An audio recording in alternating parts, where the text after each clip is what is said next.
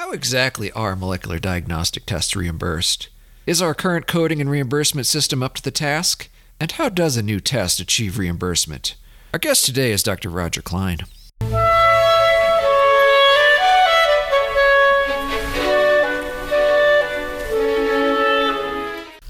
Welcome to the Personalized Diagnostics Podcast. I'm Joe Anderson. Doctor Roger Klein is a former Health and Human Services advisor to the F D A, C M S, and the C D C, and a leading authority on public policies related to the implementation of precision medicine. A physician and an attorney, Doctor Klein was previously medical director for molecular oncology at the Cleveland Clinic and has served in leadership roles in many professional society committees, including most recently chairing the Solid Tumors Division for A M P, the Association for Molecular Pathology. Doctor Klein was a key spokesperson for A M P in its landmark lawsuit A M P versus Myriad Genetics, in which the United States Supreme Court invalidated patents on breast cancer genes.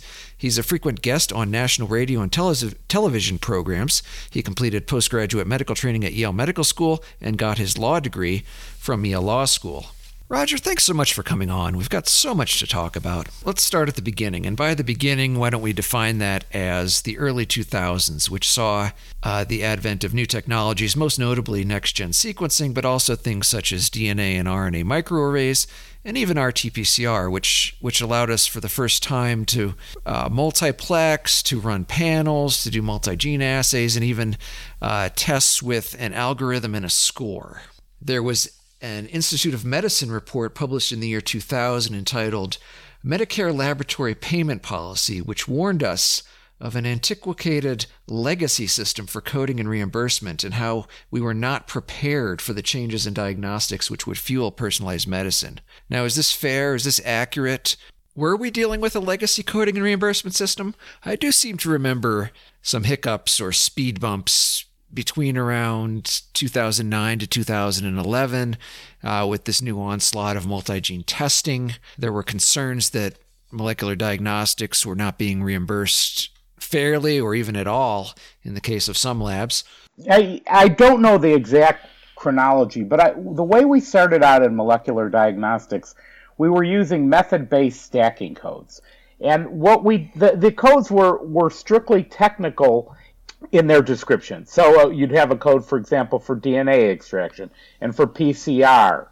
And the the problem with that system was that a payer couldn't tell what you what what you were actually doing. There there was you you could tell that you did P C R, you could tell that you did sequencing, they could tell uh, that you did an enzyme digestion, but they couldn't tell what the test was and what the purpose was.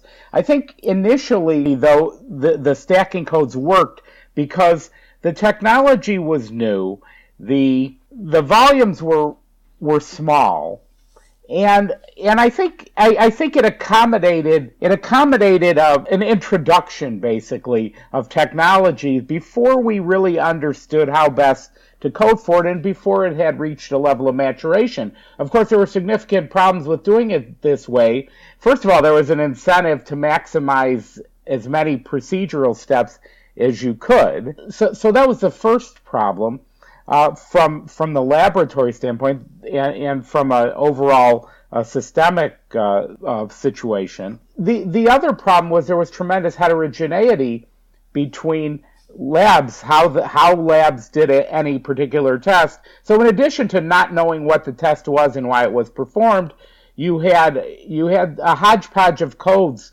and for people who may have been running the same test. The one thing that st- stood out in my mind was the system was reasonable for single analyte or single gene testing, but once we uh, got the ability to multiplex or do panels, that it might not serve its purpose anymore. And there was possibly the ability to game the system in terms of just adding more genes to your panel, more steps uh, to your assay, so to speak. So I, your your point is well taken, and, and absolutely the, the system that we had could never work in today's world. Uh, we had a transition period beginning around two thousand nine, uh, and a move really initiated by Doctor Jeffrey Kant at at the Association for Molecular Pathology as the chair of the Economic Affairs Committee, but also as a member of the College of American Pathologists Economic Affairs Committee, we we embarked on a program to create new molecular codes. And rather than using method-based technical steps, the idea was to generate a code system that was analyte-specific. And so rather than saying P C R and um, probe and D N A extraction and combining these together, What we what we did was we'd say, for example, cystic fibrosis, and so we, the code would be C F T R, common variants. And and the idea was to capture the testing as it was uh, as it was performed. There were many people involved in this in the process ultimately of creating these codes. We at the at the A M P Economic Affairs Committee, we designed a fundamental structure with with two tiers. And then that went over to the C A P Economic Affairs Committee and ultimately to A M A, which convened a work group consisting of a wide array of stakeholders who contributed knowledge and expertise and essentially uh, in, information about how their labs perform tests, what and what they were doing. And we reach, reached agreement on uh, you know, well over one hundred codes initially, analyte-specific codes. And and so this is a major, major transformation. Instead of, of having a bunch of multiples of a P C R step, for example, you actually provided codes that, that described exactly what was done and could be paired uh, easily with and, and checked against uh, and at the time I C D nine codes, and, and so it was, a, it was it was a very substantial transformation, but made the codes much more similar to, for example, microbiology, which had undergone a this type of transition and had analyte specific codes. Before we go any further, I think for the benefit of our listeners, we should maybe take a step back and define our terms and be clear about what we're talking about here. So I think there's a lot of moving parts to coding and reimbursement, and I think oftentimes the wires can get crossed. So when we talk about coding and reimbursement, we're talking about three things. And I think first is coding, which consists of C P T codes, which are developed by and are the intellectual property of the American Medical Association. Then there's the regulatory aspect. Uh, of course, there's the F D A, CLIA, as well as state agencies. And then there's the payers, the largest being C M S, and then, of course, uh, private payers.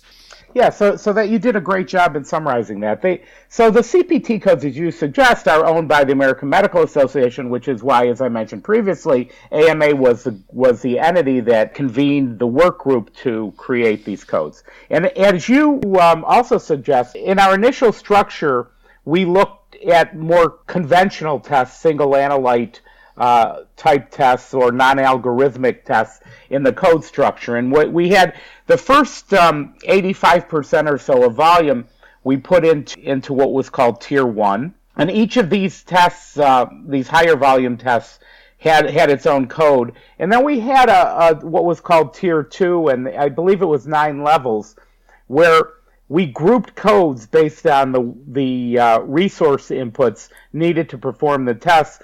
Now, ultimately, we then had to accommodate what the newer tests that were coming online, which were uh, which ended up to be called multi-analyte al- algorithmic um, assays. Uh, uh, M triple A was the uh, abbreviation. So these tended to be proprietary tests, and they were a new kind of test. They were they tended to be done by one lab. They were tests that required substantial investments, and the, um, I'll call it intellectual property behind the test was really created by single entities, whether these were, whether it was an academic center that licensed a test to a company or whether it was a company itself. But these were very, these were different in nature than, for example, a cystic fibrosis test, which you would, which many labs would do, and maybe they would purchase kits or maybe they would create their own. But these were tests performed widely. So we created a system to accommodate these uh, M triple A tests. We put them in an appendix, Appendix O, in the C P T book, and essentially you you could list the the exact test, um, the manufacturer, et cetera, and you listed the the assay in the uh, in the C P T book. And anybody with in Appendix O who had, for example, met certain volume thresholds and could show that uh, that the test was accepted in the medical community, that they had literature support, could apply for a, a Category one code and could could also get it, could convert their code into Category one. But we had this, we we allowed. Um, What was essentially a, a, an identification system. So is getting a C P T code necessary for reimbursement, Roger? I seem to remember several of these multi-analyte tests operating without one. Some of those companies did apply for C P T codes. One of the things about those tests was that they're because they're done by a single lab, for example, they're not dealing with a multiplicity in most cases of Medicare contractors. They deal with, with one contractor. And what's the relationship between a C P T code and regulatory considerations? I think there may have been a lot of misconceptions out there that F D A approval or clearance would lead to a C P T code or vice versa. Uh, that has somewhat limited relationship uh, to the to the coding. It may it, there is some some potential relationship to uh, to reimbursement. Uh, typically in the lab area, from the C P T standpoint, the American Medical Association hasn't uh, made that a criteria for lab tests that were were have been performed under C L I A standards, clinical laboratory improvement standards. It hasn't been involved with F D A. Um, there, there are not. There are some new things that came out in, in the in a law called PAMA, Protecting Access to Medicare Act, the laboratory provisions, which which. changed that somewhat, but but typically the regulatory concerns have had limited uh, impact, certainly on coding, and uh, and I, I think largely they haven't been that important for reimbursement. Yeah, and what about the payers, Roger? And that's a really important area that's been a complex challenge. Uh, Med- Medicare had a lot of trouble dealing with these new tests, and one Medicare contractor kind of filled the void. Uh, Palmetto and a physician, their medical director there, uh, her name was Elaine Jeter, set up uh, a program called MolDX that took a much more intensive look uh, at molecular tests. She even developed an internal coding system, which was uh, which was one of the reasons that uh, there was probably probably one of the reasons that there was less necessity for some labs to uh, to obtain C P T codes. They could use an unlisted code and then use the the, the Palmetto codes. But there there are so Palmetto now has about half of the country are reimbursed. Medicare tests are reimbursed through the MolDX program. The the rest are um, handled. The claims are processed and the the um, payment, the local coverage determinations are are made by other contractors. And then you have this whole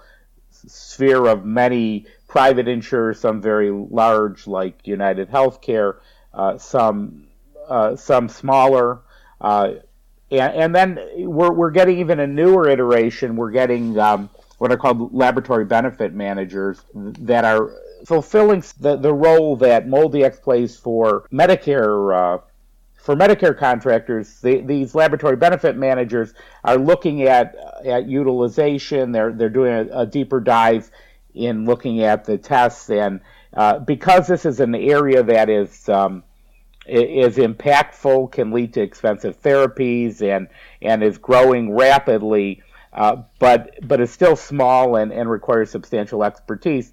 There's a niche for some additional private companies that, that can help the large, help insurance companies ad- address uh, address some of these uh, some of these issues and help them with their claims processing and their uh, coverage determinations. Yeah, so I think MolDX has actually done a very impressive job, and their body of work is quite extensive. I remember I was skeptical at first, but I would say, in my opinion, it, it appears that MolDX has served to facilitate uh, the reimbursement for these tests and allow more of them to actually be used in clinical practice rather than being an impediment that many people feared. I, I think that's that's right. So, so for the M triple A tests, these single source tests, many of them were located, many of the companies were located in Palmetto's jurisdiction, and I think that Palm, the MolDX program was particularly well suited to, to address those tests. So, what, what tended to happen sometimes, though, is the the routine, the more routine tests would get sort of lost in the shuffle. They'd get the tests that were widely performed. There was there were uh, substantial demands placed on laboratories uh, in order to uh, to get paid. I think that there the reimbursement often was um, disappointing to some, and I and so I think historically there's been tension uh, tension more with uh, prov- with the large mass of providers of more conventional tests that are, are widely distributed versus the tests that were sole source. Of course, we, now the, the program has changed and they've gone through some iterations, and I think they are working out uh, a number of those problems. They have uh, recently have had some newer leadership, and uh, as the program's matured, they're adapting to uh, to the current environment, and uh, probably those complaints are uh, less common. I think maybe people are have gotten used to it, and it's... Um, And they're they're less concerned about MolDX as an obstacle, and, and more trying to work with uh, Palmetto as a partner. Yeah, maybe that's my bias showing, because I was impressed by their position on what they called innovator tests. Like you said, those are the tests performed at a single lab, and they say, uh, and I mean, I think it's true. These labs, these tests, and these labs have different cost structures than a traditional lab or a, an academic lab who are running panels or other non-proprietary tests. And I think they did a nice job of, of acknowledging that and trying to have reimbursement reflect the costs that were invested in the test.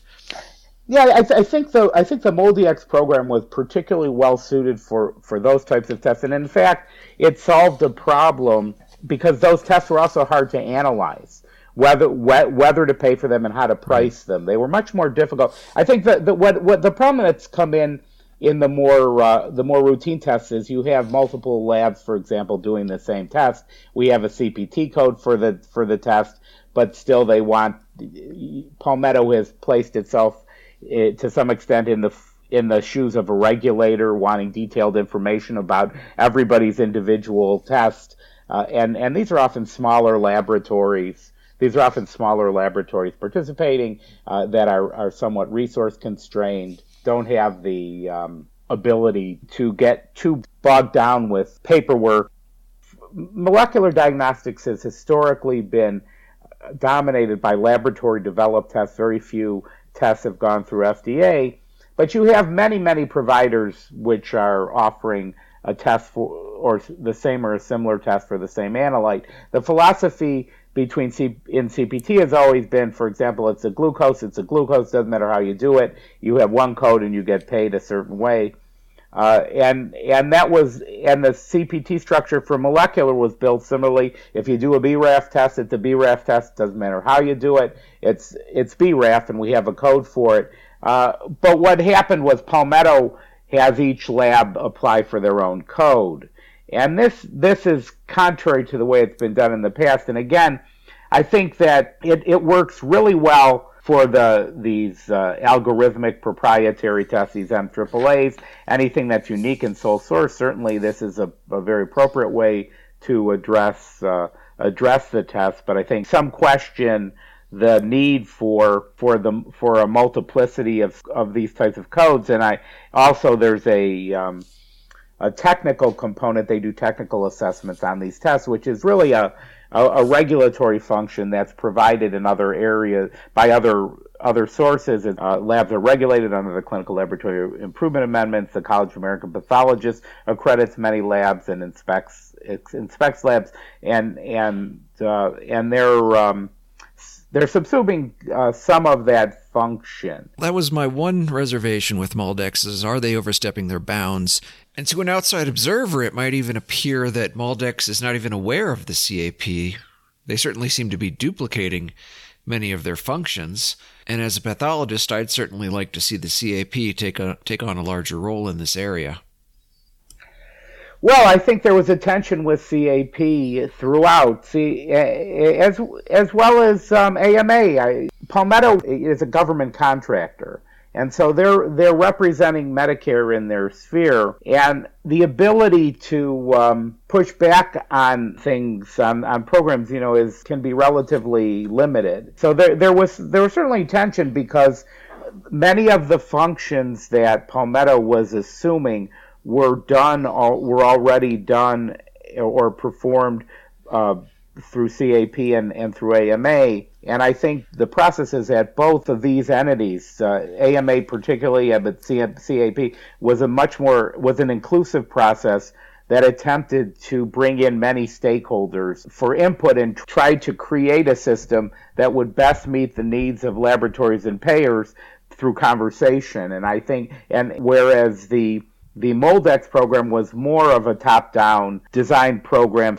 uh, kind of a take it or leave it. You know, we're, we're, they're the contractor. They can decide what needs to be done. There were opportunities for feedback. They, it, it wasn't, it wasn't fundam- it was not fundamentally an inclusive process that, that was designed and built by a multi- by multiple stakeholders. So the wires certainly do get crossed and the lines blurred between these areas of coding, regulatory, and payers. And I think maybe that may also contribute to the confusion and, and lack of transparency into this whole process. In terms of a new lab or a lab developing a new test, I think it's very tempting to think there's a, a magic bullet, so to speak. And if you just get a C P T code, your test is going to get a favorable reimbursement. Or if you get F D A approval or F D A clearance, that that's the road to reimbursement. But ultimately, the decision lies with the payer. Is that right? Yes. We're in a, in a very strange environment. We have a situation now where, for example, certain tests in a, in the in the PAMA statute were accorded C P a, a, a code, a, any some type of code. Um, what people don't necessarily understand this, but Medicare has the ability to make codes. They were called G codes, now they call them U codes, but Medicare can create its own codes. But typically what they do is they, and these are called HCPCS codes, by the way, H C P C S, HCPCS codes. And what people don't necessarily always understand is that C P T is level one HCPCS. So basically, Medicare adopted C P T uh, as their HCPCS codes. And so what happened was in the PAMA law, certain codes, uh, certain tests, particularly those that are F D A approved, can are eligible for their own code. And in response, A M A set up uh, codes called P L A codes, and and the, the proprietary codes that um, for which, just like with the M A A As, there's no real criteria other than the test is offered for obtaining one. So you can get this, anybody can get this code as long as they offer the test. And now you have a bunch of laboratories that have been applying for these uh, these P L A codes, and they're getting individual codes for their individual tests. And it it's um, it remains to be seen how how that works, uh, how that works basically, uh, both with Medicare and uh, and especially with private payers. So let's talk about Medicare. Many people may not realize that uh, Medicare, which is administered by C M S, is bound by law or by statute. Title Title eighteen of the Social Security Act states that Medicare will only pay for procedures that are reasonable and necessary for the diagnosis and treatment of illness or injury. And then further goes on to say that Medicare is prohibited from paying for any claim which which lacks the necessary information to process the claim. Now, as a taxpayer, that sounds great. In theory, the government is not going to be wasting our money or squandering it on tests that are not indicated. But has that caused tension or blocks to adopting new diagnostics? Well, it does. The, the, so what reasonable and necessary itself is um, is is not not defined anywhere. And it's it's difficult to to understand what what that means. And I think what what the way C M S and and I think in line to some extent with other payers, the way C M S has has looked at this is really from a the standpoint of clinical utility. Does it does this improve? Does the use of the test, or is there evidence that the use of the test improves? improves patient outcomes? Uh, does it change physician behavior as a surrogate to that? Is there some impact from from using the test on patient care that appears to create a benefit uh, to patients? That's how I think it's been mostly viewed, you know, as a clinical utility, uh, on a clinical utility basis. And I think there there's there's always a tension how much evidence is enough.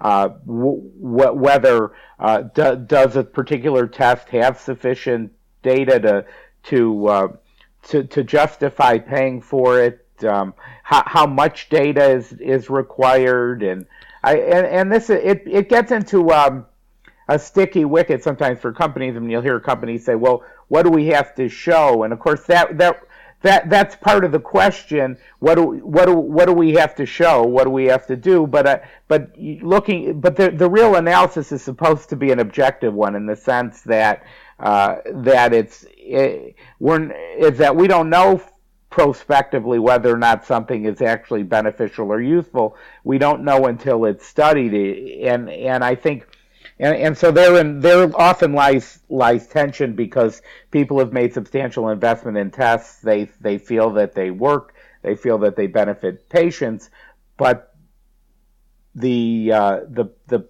the payers, particularly at Medicare and elsewhere, want to see objective data that in, in studies that are unbiased, that that show that that patients are likely to benefit from use of the test. Roger, we've covered so much, but yet it feels like we've barely scratched the surface. We must have you on again. Tell us, how can folks find out more about you?